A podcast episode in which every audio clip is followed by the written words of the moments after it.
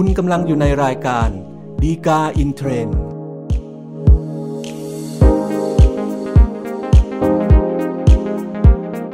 สวัสดีครับท่านผู้ชมท่านผู้ฟังทุกท่านนะครับ กลับมาพบกันอีกครั้งกับรายการดีกาอินเทรนด์รายการที่นำสาระดีๆ จากคำพิพากษาสารดีกา จัดทำโดยกองสารทิศและประชาสัมพันธ์สำนักงงานสารยุติธรรมนะครับ อย่าลืมนะครับ ถ้าเกิดท่านต้องการติดตามสาระจากเราอย่างท่านทุ่งทีนะครับ กดไลค์กด Follow หรือติดตามนะครับ แล้วแต่ว่าท่านรับชมรับฟังเนี่ยทางช่องทางไหนนะครับสำหรับเรื่องราวแล้วก็ประเด็นที่น่าสนใจที่เราจะนำมาพูดคุยในตอนนี้นะครับ ก็เป็นเรื่องเกี่ยวกับเรื่องของการขายฝากแล้วก็การขยายเวลานะครับ ซึ่งในทุกวันนี้นะครับเราก็มีการ เอาเรื่องของการขายฝากเนี่ยไปใช้กันอยู่บ่อยๆนะครับ ในเรื่องของการขายฝากเนี่ยประเด็นที่มันมักจะมีปัญหา แล้วก็โต้แย้งจนกระทั่งเป็นคดีความขึ้นมาเนี่ยก็มักจะเกี่ยวเรื่องของการขยายเวลาไถ่นะครับทรัพย์ที่เอาไปขายฝากไว้นะครับสำหรับประเด็นแล้วก็เรื่องราวที่เรานำมาพูดคุยเป็นพิเศษนะครับ ก็เป็นกรณีที่ว่า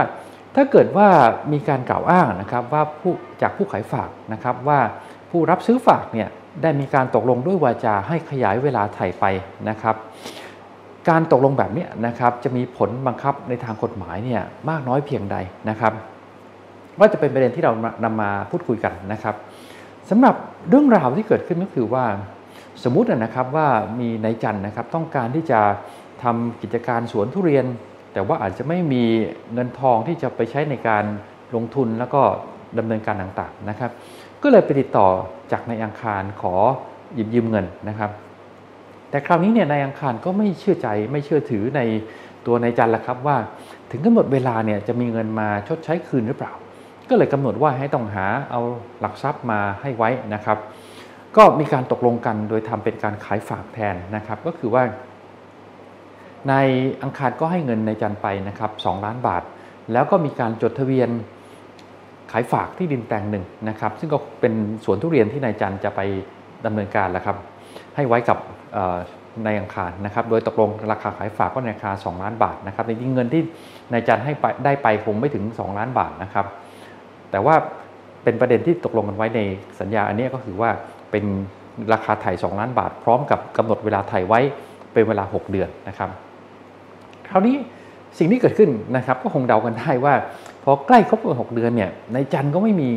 เงินที่จะไปไถ่ถอนไอ้ที่ดินแปลงนี้คืนมาจากในอังคารได้ ก็เลยไปติดต่อกับนายอังคารว่าขอขยายเวลาไถ่ไปนะครับ ก็โดยมีการตกลงกันแล้วก็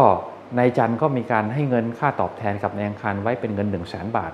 เพื่อตอบแทนจากการที่นายอังคารเนี่ยจะยอมตกลงให้ขยายเวลาไถ่ไป 2 เดือนนะครับพอมีการตกลงกันเสร็จนะครับ ก็มีการไปจดทะเบียนขยายเวลาไถ่ กับพนักงงานเจ้าที่ที่สำนักงานที่ดินนะครับ ก็เป็นอันเรียบร้อยไปนะครับ แต่คราวนี้ปัญหาก็ยังไม่จบนะครับพอใกล้ครบกำหนดสองเดือนที่ขอขยายไปนะครับนายจันก็ยังไม่สามารถหาเงินมาไถ่ถอนได้อีกนะครับ ก็เลยไปติดต่อในอังคารอีกครั้งหนึ่งบอก ขอขยายเวลาไปอีก 2 เดือนนะครับ โดยตกลงคล้ายๆเดิมก็คือว่ายอมให้เงินกับในอังคารเนี่ยหนึ่งแสนบาทนะครับ ก็มีการ กล่าวอ้างของนายจันนะครับ ว่ามีการตกลงที่จะให้ขยายเวลาถ่ายไป 2 เดือนนะครับ โดยจ่ายเงินจ่ายทองก็ว่ากันไปตามที่มีการกล่าวอ้างกันนะครับ แต่คราวนี้พอใกล้ครบกำหนด 2 เดือนที่ครั้งหลังเนี่ยนะครับแล้วก็ปรากฏว่าแองคารเนี่ยก็ได้เอาที่ดินแปลงเนี่ยนะครับไปขายให้กับนายพุทธนะครับ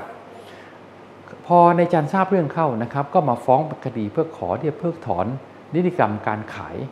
ระหว่างนายอังคารกับนายพุทธที่ว่านะครับก็เลยเป็นประเด็นปัญหาขึ้นมา เพราะว่านายจันเขาอ่านกล่าวอ้างว่าตอนที่ขายไปเนี่ยจริงๆ มันอยู่ในเวลาที่เขาเนี่ยสามารถที่จะถ่ายถอนทรัพย์เนี่ยคืนได้ตามเวลาที่มีการขยายไปนะครับก็แน่นอนละครับนายอังคารก็ต่อสู้แล้วครับว่าไม่ได้มีการตกลงขยายเวลาถ่ายไปอย่างที่นายจันกล่าวอ้าง ก็เป็นประเด็นของคดีเรื่องนี้นะครับอันนี้ในเรื่องของการขายฝากเนี่ยก็อย่างที่เราคุยไปตอนต้นนะครับ ก็เป็นวิธีการหนึ่งที่อาจจะทำให้ เป็นการสร้างความมั่นใจให้กับคนที่ให้เงินไปนะครับ เพียงแต่อาจจะแตกต่างกับเรื่องของการจำนองจำนำหรือค้ำประกันอยู่พอสมควรนะครับ เรื่องของการขายฝากข้อดีประการหนึ่งที่อาจจะเกิดขึ้นก็คือว่าพอขายฝากไปแล้วไล่แล้วไม่มาไถ่นะครับกรรมสิทธิ์มันโอนไปเป็นของผู้ซื้อฝากตั้งแต่ตอนต้น แต่ตอนหลังจากนี้มันก็มีปัญหาเข้ามาเรื่องของการบังคับคดี เรื่องของการที่ว่าถ้าเกิดดอกเบี้ย มันอาจจะเกินจากวงเงินจากราคาขายฝากไปเนี่ยก็มีปัญหาอีกแล้ว เพราะว่าตัวผู้ซื้อฝากก็คงไม่สามารถมาไล่เบี้ยอะไรได้อีกนะครับก็เป็นเรื่องของความเสี่ยงที่ผู้ซื้อฝากก็ต้องรับไปแล้วครับว่าเมื่อซื้อไปแล้วกรรมสิทธิ์ก็ได้ไปแล้วเนี่ยส่วนว่าไปขายต่อได้หรือไม่ หรือได้เงินมาน้อยกว่าที่ซื้อฝากมาก็เป็นความเสี่ยงที่ผู้ซื้อฝากต้องรับผิดชอบไปนะครับ แต่คราวนี้ในเรื่องของการขายฝากแล้วก็การไถ่นะครับ ในเรื่องของการขายฝากเนี่ยจริงๆ สามารถทำได้กับทรัพย์สินหลายประเภทถูกไหมครับจะเป็นอสังหาริมทรัพย์คือที่ดินอย่างเช่นคดีนี้หรือเป็นสังหาริมทรัพย์ก็ได้นะครับ ซึ่งถ้าเกิดเป็นทรัพย์สินชนิดอื่นเช่นสังหาริมทรัพย์เนี่ยจริงๆ การขายเนี่ยมันก็เหมือนการขายทั่วไปถูกไหมครับว่าถ้าเกิดมีการชำระหนี้บางส่วนมีการวางประจำไว้นะครับ มันก็สามารถที่จะบังคับคดีกันได้นะครับ รวมถึงการ ทำเป็นหนังสือด้วยนะครับ แต่ว่าโดยสภาพของการขายฝากเนี่ยไอ้เรื่องพวกนี้คงไม่มีปัญหา เพราะว่ามันคงมีการส่งมอบ แล้วก็โอนกรรมสิทธิ์ในทรัพย์สินไปให้ผู้ซื้อฝากตั้งแต่ตอนแรกแล้วนะครับ แต่ว่าข้อสำคัญอยู่ตรงนี้ครับว่าไม่ว่าจะเป็นการขายฝากทรัพย์สินประเภทใดก็แล้วแต่นะครับ จะเป็นอสังหาริมทรัพย์ หรือสังหาริมทรัพย์ก็แล้วแต่นะครับ อันนี้เรื่องของการขยายเวลาไถนะครับ ในมาตรา 496 วรรคสองเนี่ย กำหนดวิธีการไว้โดยเฉพาะนะครับว่าจะเป็นการขายฝากอสังหาหรือสังหาริมทรัพย์ก็แล้วแต่ แต่เวลามีการขยายระยะเวลาถ่ายไปนะครับ ต้องมีการทำเป็นหนังสือลงลายมือชื่อของผู้รับถ่ายไว้ด้วยนะครับ เพื่อให้เป็นหลักฐานว่ามีการขยายเวลาถ่ายกันจริงนะครับ จะได้ไม่มีปัญหาโต้แย้งกันนะครับ เพราะฉะนั้นในคดีนี้การที่ในจันมาอ้างว่ามีการตกลงขยายเวลาถ่ายไว้นะครับไปอีก 2 เดือนครั้งหลังเนี่ยครับที่2เนี่ยครับ แต่ว่าเป็นการกล่าวอ้างโดยด้วยวาจาแหละครับ ว่ามีการตกลงด้วยวาจา แต่ว่าไม่มีการทำเป็นหนังสือไว้เป็นหลักฐานว่ามีการตกลงขอขยายเวลาไถ่ไว้อย่างที่ว่านะครับเพราะฉะนั้นมันก็ไม่สามารถที่จะมากล่าวอ้างได้ เพราะว่าไม่สอดคล้องกับที่มาตรา 496 วรรคสองเนี่ยกำหนดไว้นะครับในจริงปัญหาในคดีนี้มีอีกประการหนึ่งก็คือว่า ในข้อจริงที่เกิดขึ้นเนี่ยในอังคาร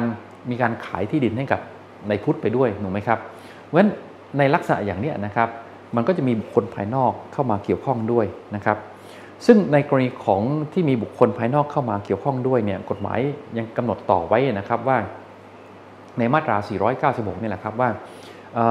การที่จะขยายเวลาไถ่แล้วก็ไปใช้ยันกับบุคคลภายนอกด้วยเนี่ยแม้ว่าอาจจะมีการทำเป็นหนังสือก็อาจจะไม่พอนะครับ จริงๆแล้วเนี่ยต้องมีการทั้ง ทำเป็นหนังสือแล้วก็จดทะเบียนต่อพนักงานเจ้าที่ด้วยนะครับ มันถึงจะสามารถใช้ยันบุคคลภายนอกได้นะครับ เพราะฉะนั้นในกรณีของในจันทร์อังคารและในพุธเนี่ยนะครับนอกจากไม่ได้มีการทำเป็นหนังสือแล้วนะครับแล้วในส่วนในพุธเนี่ยก็เป็นบุคคลภายนอกด้วย เพราะฉะนั้นเมื่อไม่มีการจดทะเบียนไว้เนี่ยบุคคลภายนอกก็ย่อมไม่สามารถที่จะรู้ได้นะครับ ว่ามีการขยายเวลาถ่ายอย่างที่ว่านะครับ แต่เอาละครับโดยสรุปนะครับก็คงพอจะบอกได้ว่า ในเรื่องของการขายฝากทรัพย์นะครับ ไม่ว่าจะเป็นทรัพย์ประเภทใดก็แล้วแต่ แต่ว่าพอถึงเวลาที่จะมีการตกลงขยายเวลาถ่ายไว้นะครับ ต้องมีการลงทำเป็นหนังสือ แล้วก็ลงลายมือชื่อผู้ที่จะรับถ่ายไว้ให้เป็นหลักฐานนะครับ ไม่ฉะนั้นเนี่ยจะไม่สามารถเอามาฟ้องร้องบังคับคดีได้นะครับนั้นลำพังเพียงแค่แค่การขยายเวลาด้วยวาจาเนี่ยยังไม่สามารถใช้บังคับได้นะครับสำหรับท่านที่ต้องการศึกษาข้อมูลเพิ่มเติมนะครับ ดูได้จากคำพิพากษาสารดีกาที่ 8960ทับ2563 นะครับ ก็เป็นอันครบถ้วนครับสำหรับรายการดีกาอินเทรนในตอนนี้นะครับ อย่าลืมกลับพบกันใหม่ในตอนหน้านะครับ แล้วก็อย่าลืมกดไลค์ กด Follow หรือกดติดตามนะครับ แล้วแต่ว่าท่านรับชมรับฟังเนี่ยทางช่องทางไหนนะครับ พบกันใหม่ในตอนหน้าครับ สวัสดีครับ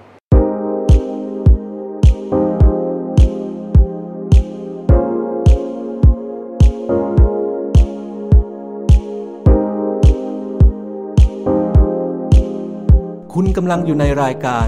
ดีกาอินเทรนด์